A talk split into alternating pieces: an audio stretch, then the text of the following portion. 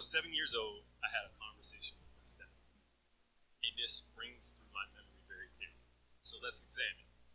Uh, this conversation had three pieces, just like the dialogue with Jesus had a specific set. So this is what she told me. She said, Some of us are dealt an unfair hand in life. Second thing she told me, there's no use complaining about it. Third thing, you take the cards you have been dealt best that you can. Now, she used the card analogy with the seven year old. For some reason, I understood because I think we practice how to play spades all the time. Um, but it that alone doesn't tell you it's a defining moment. It doesn't have any value to it. So if we dig underneath the hood a little bit, we'll see the contributing factors. First contributing factor, her and my dad just got divorced. And so she called me to tell me. She was my most maternal figure and actually most parental figure I had. And so she no longer could legally take care of me. And I had to be left in a new environment with a person who was no longer, who was not my parent. So I was feeling a loss of control. So when I hear her say, some of us are dealt an unfair hand. There's no use complaining about it. You take the cards that you've been dealt and make the most of it. It means a, something a little different because we have some context. And the values that she was teaching were independence and self responsibility. She was telling me no one's going to be there to check your homework anymore. No one's going to make sure, essentially, that you make sure that you bathe every day on a regular and put lotion on behind yourself.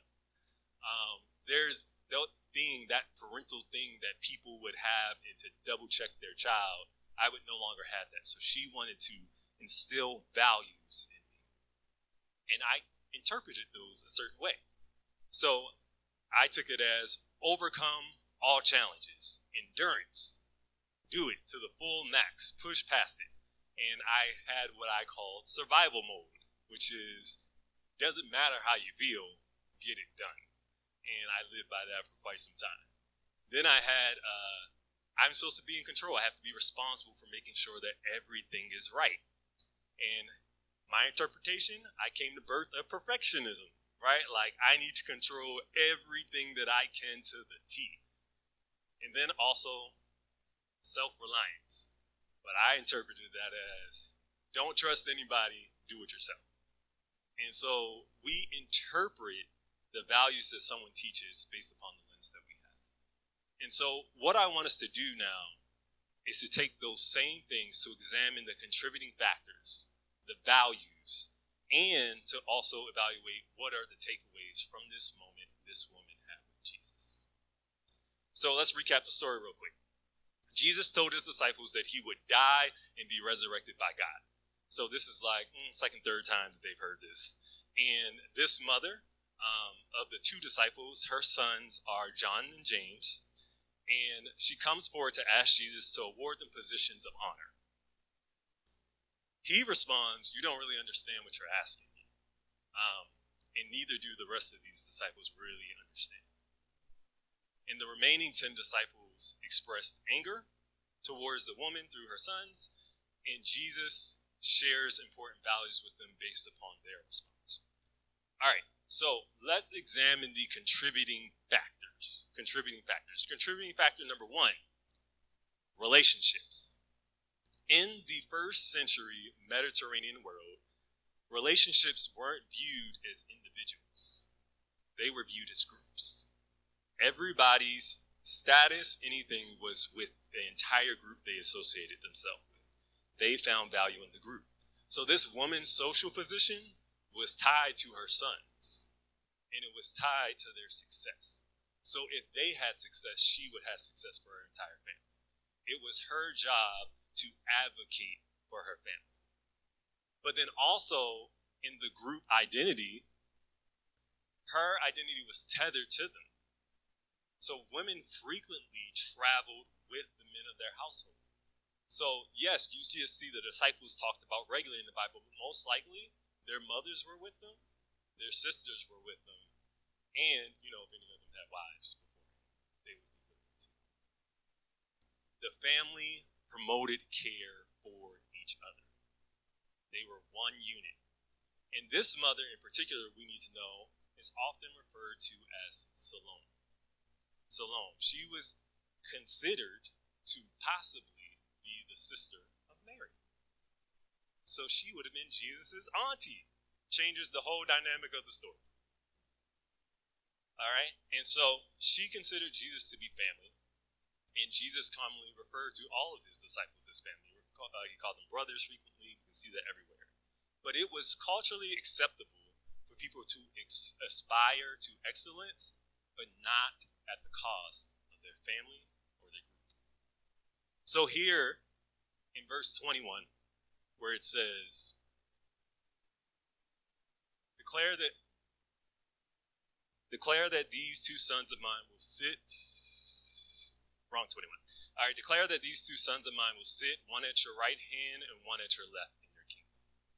Her request challenged the idea that individuals are supposed to gain over the group. So she was bucking against what society thought was normal. Contributing factor number one that's relationships. Second one honor.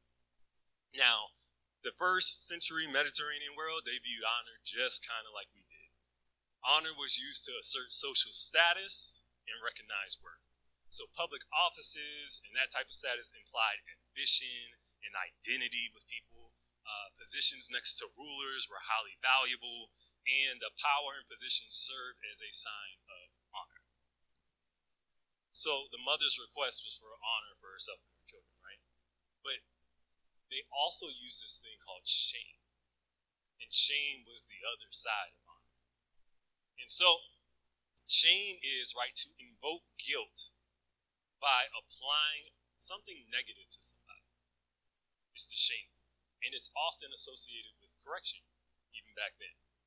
So it's also important that we know that women in this time most times weren't honored. Honored was not reserved for women They were either shamed not shamed. Very unfortunate. Never promote that. Um, then, when the remaining disciples responded in verse 22 with anger, what they really wanted to do was give shame. You shouldn't do this. You shouldn't promote yourself over the well being of the rest of us. How could you seek out something just for your sons and not just all of us?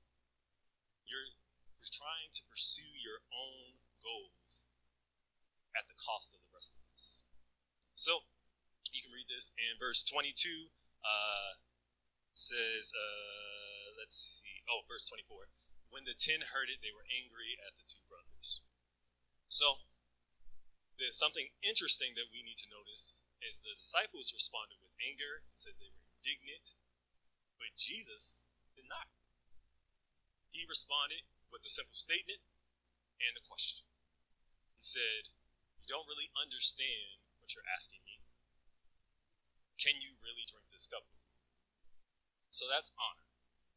And the last contributing factor that we need to recognize is benefactors. It's not a word we really use today, but a benefactor is someone who helps through money or through any other means to help somebody else.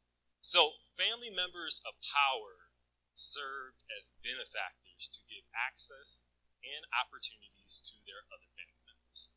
Again, remember, Salome considered Jesus family, and he was going to have a kingdom. If he's going to have a kingdom, shouldn't that be access? Shouldn't that be a way in for me and my entire family to also have that same type of rule and honor? Rulers often served as benefactors for their followers. This was very common for the time.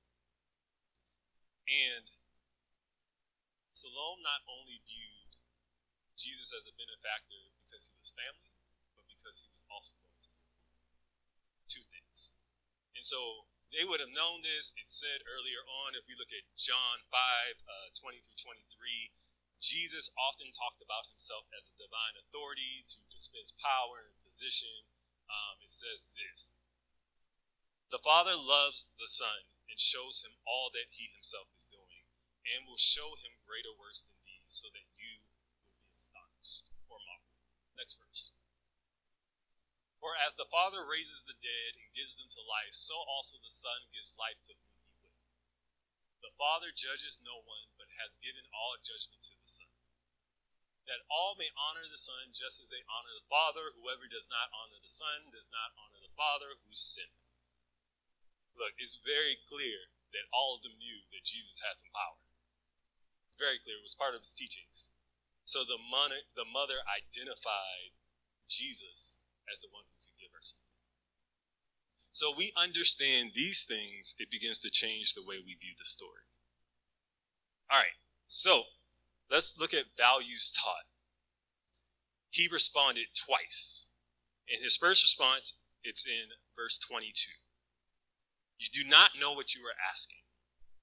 Are you able to drink the cup that I am about to drink? They respond, We are able. He says, You will indeed drink the cup, my cup, but to sit at my right hand and my left, this is not mine to grant, but it is for those to whom it has been prepared by my Father. Again, first value respond with truth and not shame. Truth is, and I know we've done entire series on truth, but truth is acknowledging the facts and understanding their meaning to others. You can't stop at saying, I just gave a fact. It's about how people are going to interpret the fact. Have you ever heard the statement that good communication, communication, like I'm a communicator, I'm not only responsible for what I say, but how it's interpreted. I have to make sure that people understand what I'm saying. That is good communication. So he explained why their understanding was incorrect. And that's what leads us to know like he stated something, but then he also explained it. I think this embodies fully John 1:14 where it says he came with truth and grace. Right? His truth did not require shame, but what it did require was grace. As in, you don't understand what I'm saying, let me explain it to you. He didn't follow a statement with judgment he followed it with an explanation. Second thing, to recognize the limitations of assumptions. Jesus urged all his followers to reconsider their assumptions of him as their benefactor. Is he supposed to want to supposed to be the one to give them everything, all their help, all their aid, all these things? The wrong assumption led to a misdirected question. He wanted them to see the Father as the benefactor and to know that he only did the work of his Father.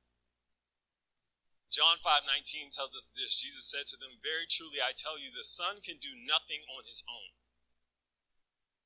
He can do nothing on his own, but only what he sees the Father doing. For whatever the Father does, that the Son does likewise." And then we also see in Proverbs 18:2 it says, "A fool takes no pleasure in understanding." but only in expressing personal opinion.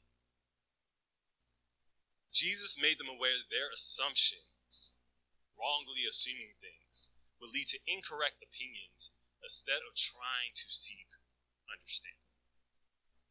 The key is to understand rather than to just think. All right, second part of his response. But Jesus called them called to him in verse 25 and said, You know the rulers of the Gentiles lord it over them, and their great ones are tyrants over them. It will not be so among you, but whoever wishes to be great among you must be your servant. And whoever wishes to be first among you must be your slave. Just as the Son of Man came not to be served, but to serve and to give his life a ransom for many. Jesus defined service as striving for the common good over personal ambition. He implied that his example should be followed to sacrifice himself for the good of others. And we see in John 15 13, he says, No one has greater love than this to lay down one's life for his friends. But we also, he's saying, pursue the common good despite any corruptive temptations, including personal gain. It is for the common good. That's service.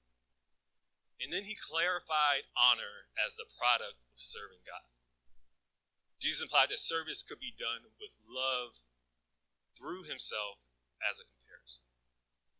So, Matthew 22, 36 through 30, sorry, 36 to 39 talks about the two greatest commandments, right? Love God And then love others as you love yourself. But it says in Romans 12, verse 9, it says, Let love be genuine. Hate what is evil, hold fast to what is good. Love one another with mutual affection. Outdo one another in showing honor. Do not lag in zeal, be ardent in spirit, serve the Lord. The method to honor is service. Very interesting. So, in this moment, he taught four things. Just want to recap responding with truth instead of shame, recognizing our assumptions, prioritizing the common good over personal ambition, and regarding honor as a byproduct of service. But here's where it gets complicated takeaways, as in, how do we apply those things to our lives? Takeaways are a very subjective thing, as in, they are all about how we interpret them, of how we see what we've been taught. Earlier, I talked about the takeaways from my conversation with my stepmom. She was not telling me to put myself in survival mode for 10 years. She was not telling me to be a perfectionist.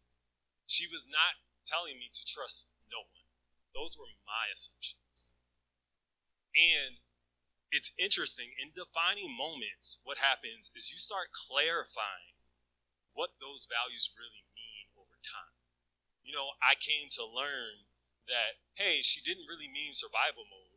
She meant get things done, have endurance, but also be emotionally healthy at the same time. They're not mutually exclusive. Like my seven year old brain interpreted that, right? In terms of per- taking control, she didn't mean perfectionism. She meant do what you can and trust God for the rest. And in self reliance, she didn't mean trust nobody. She meant trust that God will sin and make everything for good in your life. However, my interpretation was off. See, takeaways can be healthy or they can be unhealthy. We are on a journey to try to figure out how to appropriately use what we have been taught. Jesus taught very specific values to Salome, this mother, and all his disciples, but we can't say for sure how they interpreted. We can read later works uh, throughout the rest of the Bible about how these disciples may have applied these, and I think a lot of us would say they applied these well, but they had a learning curve because they didn't do everything right. And they were continuously either corrected by Jesus or corrected by each other. But the Bible did acknowledge this one last thing about this mother Salome. She's only mentioned two times in the Bible. Only mentioned two times. Matthew goes further in verse 27 to mention her. And it says this at verse 55. There were also many women there looking on from a distance. Where is there? There is the crucifixion of Jesus. So she's looking and watching him be killed. There were also many women there looking from a distance who had followed Jesus from Galilee, ministering to him. Among them were Mary Magdalene and Mary, the mother of James and Joseph, and the mother of the sons of Zebedee. Second and last time she will be mentioned. What's so important about that? It's actually what it says earlier. In verse 38, it talks about the two bandits, bandits that were crucified next to Jesus one on his right and one on his left. The statement sounds very sounds very, very familiar. Only one gospel talks about what happened with these two gentlemen, and it's in Luke, starting at verse 39. One of the criminals who were hanged railed, I think that's supposed to be rallied, but railed against at him saying, Are you not the Christ? Save yourself and us. Verse 40. But the other rebuked him, saying, Do you not fear God, since you are under the same sentence of condemnation? And we indeed justly, for we are receiving the due reward of our deeds. But this man has done nothing wrong. He's talking about Jesus. And he said, Jesus, remember me when you come into your kingdom. And he said to him, Truly I say to you today, you will be with me in paradise. I can only imagine Salome, this mother, who asked Jesus for positions at the right and left, realizing who actually received them. Two criminals who do not even deny their guilt. They are guilty. These are the people who Jesus was supposed to suffer and enter into his kingdom beside. So, did she really know what she was asking? I wonder if she realized in that moment everything that Jesus taught her back then. And did it make her request make a little more sense about why it had the wrong assumptions? about why it was phrased wrong, about why coming to him and asking that question, it was a little different. See, this is something she didn't understand when Jesus said he was going to die and resurrect. That's how the whole ass started. The whole ask that she and request that she made to Jesus started with him saying, I'm going to die and be resurrected by God. But yet she came and her response was to request a position of honor. But Jesus died with these two people next to him two criminals. I can only imagine it, right? Like seeing Jesus in the center, one person to the left, one person to the right. The one on the left is guilty. He's guilty, but he knows his error and he sees Jesus' perfection. And he's saying, Hey, can you remember me on the other side?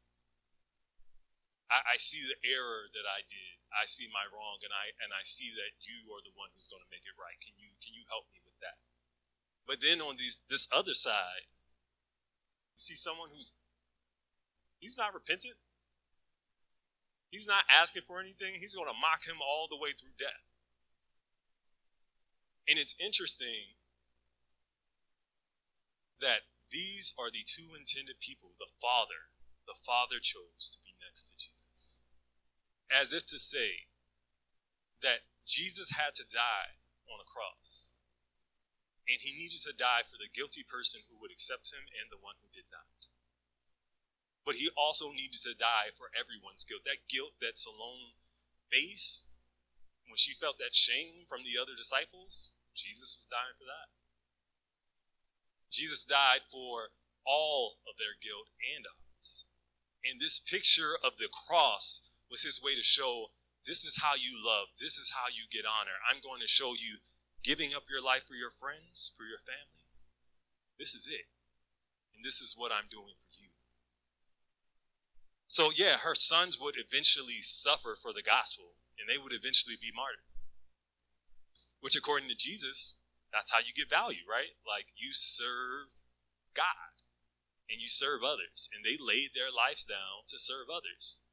They did. They imitated God. So eventually they would get honor so it wasn't the fact that she desired something that was bad. Her and her family would get honor. They would get honor through service. And he redirected them in how to do that. What he was saying is that her assumption was wrong. That he needed to die for everyone's guilt. And that her sons being next to him in that moment would not communicate that same thing. It would not communicate the same thing. I wonder in that moment, Salome had her unique experience at the cross. Unique experience, right? She probably, nobody else probably really caught that message except for her and the disciples that were with her inside. That, hey, the significance of my left and right, that's not your honor.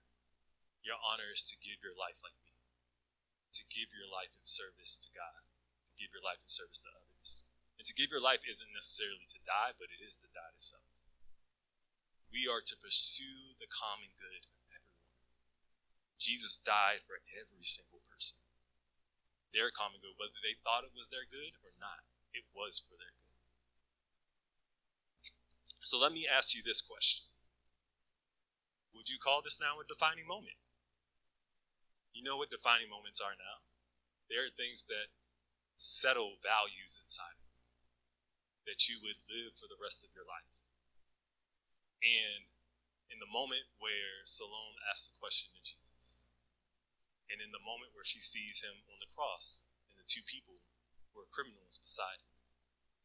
Did that solidify value? Did she get a message? Did she get a takeaway? I wonder if we look at our own lives, would we recognize, would we recognize the defining moments with God? The ways that He's moving in our own lives, in the things that we experience on a day to day, that when they come back around, we really see, oh, that's God. He's working, He's moving, He's trying to teach something in that I'm going to get the true takeaway that he wants me to have versus whatever my interpretation is. So, if you don't know, I like education, so there's homework. There really is homework. So if you have a pen, take it out. Take your phone out, go write this one. I want us I want us to challenge ourselves. I want us to look at our memories, to look at what we consider to be a defining moment one that changed the very course of how we live. And I want us to look at it. But I want us to examine it. I want us to look at what made it a defining moment. What are the contributing factors? What were the assumptions that I made? What were the values being taught in that moment? and to make sure it's a correct value, use scripture to justify it. Because if the value is not on scripture, it's probably not quite the right value. And then lastly, I want us to look at the takeaway. I want us to look at the takeaway, highlight highlight what we were supposed to get from it. If we serve a God who has us on a journey, and he's going to see that thing all the way through to the end. He started us at the beginning, and we're in a journey to the end, it says in Philippians. Aren't we supposed to learn something? So, what can we learn? What can we learn from our day to day experience? How can we see God in the moments and the encounters that we have? How can we look and see Him more clearly? I think some of it is by taking the time to really understand the moments that we actually do. If we start and we can identify one moment in the past and understand, oh, wow, like that was a value I was supposed to get. And like, where am I now with that? And let's look, let's compare, let's contrast. I think we can really learn something for our lives, whether we need to something we need to work on currently, or whether we're doing well at it and there's something else to pick up. We are being made more and more like Jesus. More and more like Jesus. It's the whole point. That's sanctification. It's the process of becoming more like Him. Defining moments are a part of that process. So, raise your hand if you're going to commit to looking at a defining moment this week. I expect to see every hand. Let's do the hard work. Let's do the hard work to really recognize the moments where God is trying to get something to us. If we understand it, we'll be much better for it. All right? So, uh, band, come on up. This is not your normal sermon. It's not your normal thing. I'm an extraordinary practical person, so I apologize. But I think those song lyrics that we were actually talking about earlier, like, he splits the sea so we can walk right through it. I know that's not what y'all were supposed to do, but you know. It recognized that God orchestrates everything that He's trying to get our attention in all ways, that He's working for our good even when we don't see. In the little things that we say to Him, even if they are incorrect, He still uses those as teaching moments. And He still allows us to encounter that moment again and again across our lives until we get it. Until we understand what he's trying to get to us. In this case, it was the fact that, hey, don't pursue honor, pursue serving. Pursue helping somebody else. In helping somebody else, you'll figure out. You'll get everything you want in life if you stop trying to serve self and you serve God and you serve others. How many other things can we get from God if we just take a moment to analyze, take a moment to reflect and see, God, you're trying to get something to? That's a defining moment in my life. I'm going to be better off and more like you because I recognize it. I hope we can all dig deep and examine what's going on around us. Because a lot of times when the seas are parting, you're walking through it, sometimes you don't recognize they're parting. You just thought it was easy. And it's easy because he made it easy. And things are hard because he makes it hard. I think sometimes it's so interesting to realize that God can want good for us, but sometimes we have to work out the lesson. We have to work out the lesson. And I'll say for me, I'm hard headed. That's why I have to work out the lesson. Because unless I get something again and again and again, it doesn't comprehend that well for me. I don't understand it that great. I want to be able to recognize the things he's taught me and how to apply them quicker and quicker every day. I think that is the metric and that is the mark of progression with God. Being able to be more like him and when the moments I feel like I'm not, being able to recognize it quicker and fix my attention on it again. I think we all are on a journey and we are all moving more towards it.